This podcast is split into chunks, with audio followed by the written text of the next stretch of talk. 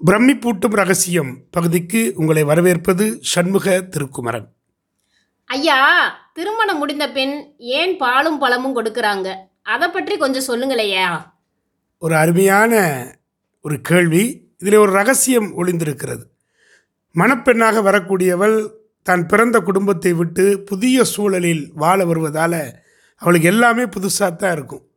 கணவர் வீட்டார் கூறுகின்ற வார்த்தைகளிலே தவறான புரிதல் வரும்.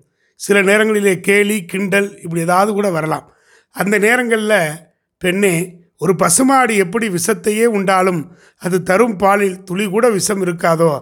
அதுபோல கணவன் விட்டார் உனக்கு தீமையே செய்தாலும் விஷம் போன்ற வார்த்தைகளை கொட்டி விடாதே என குறிக்க பால் தருகிறார்கள். வாழைப்பழம் எப்படி விதையே இல்லாவிட்டாலும் மூலமரத்தை சார்ந்து கன்றை தருகிறதோ? அதுபோல கணவனை சார்ந்து வம்ச விருத்தியை நீ தர வேண்டும். என்பதை குறிக்க மணப்பெண்ணுக்கு பழம் தருகிறார்கள். மணமகனுக்கு ஏன் தருகிறார்கள்?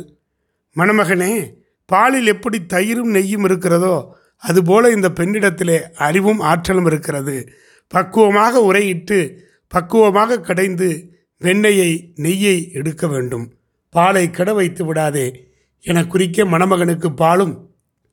வாழை மரத்தை எப்படி அதன் தாய் மரத்திலிருந்து பக்குவமாக பிரித்து நடுவார்களோ அதுபோல இந்த பெண்ணை உங்கள் குடும்பத் தோட்டத்திலே நட்டிருக்கிறார்கள்.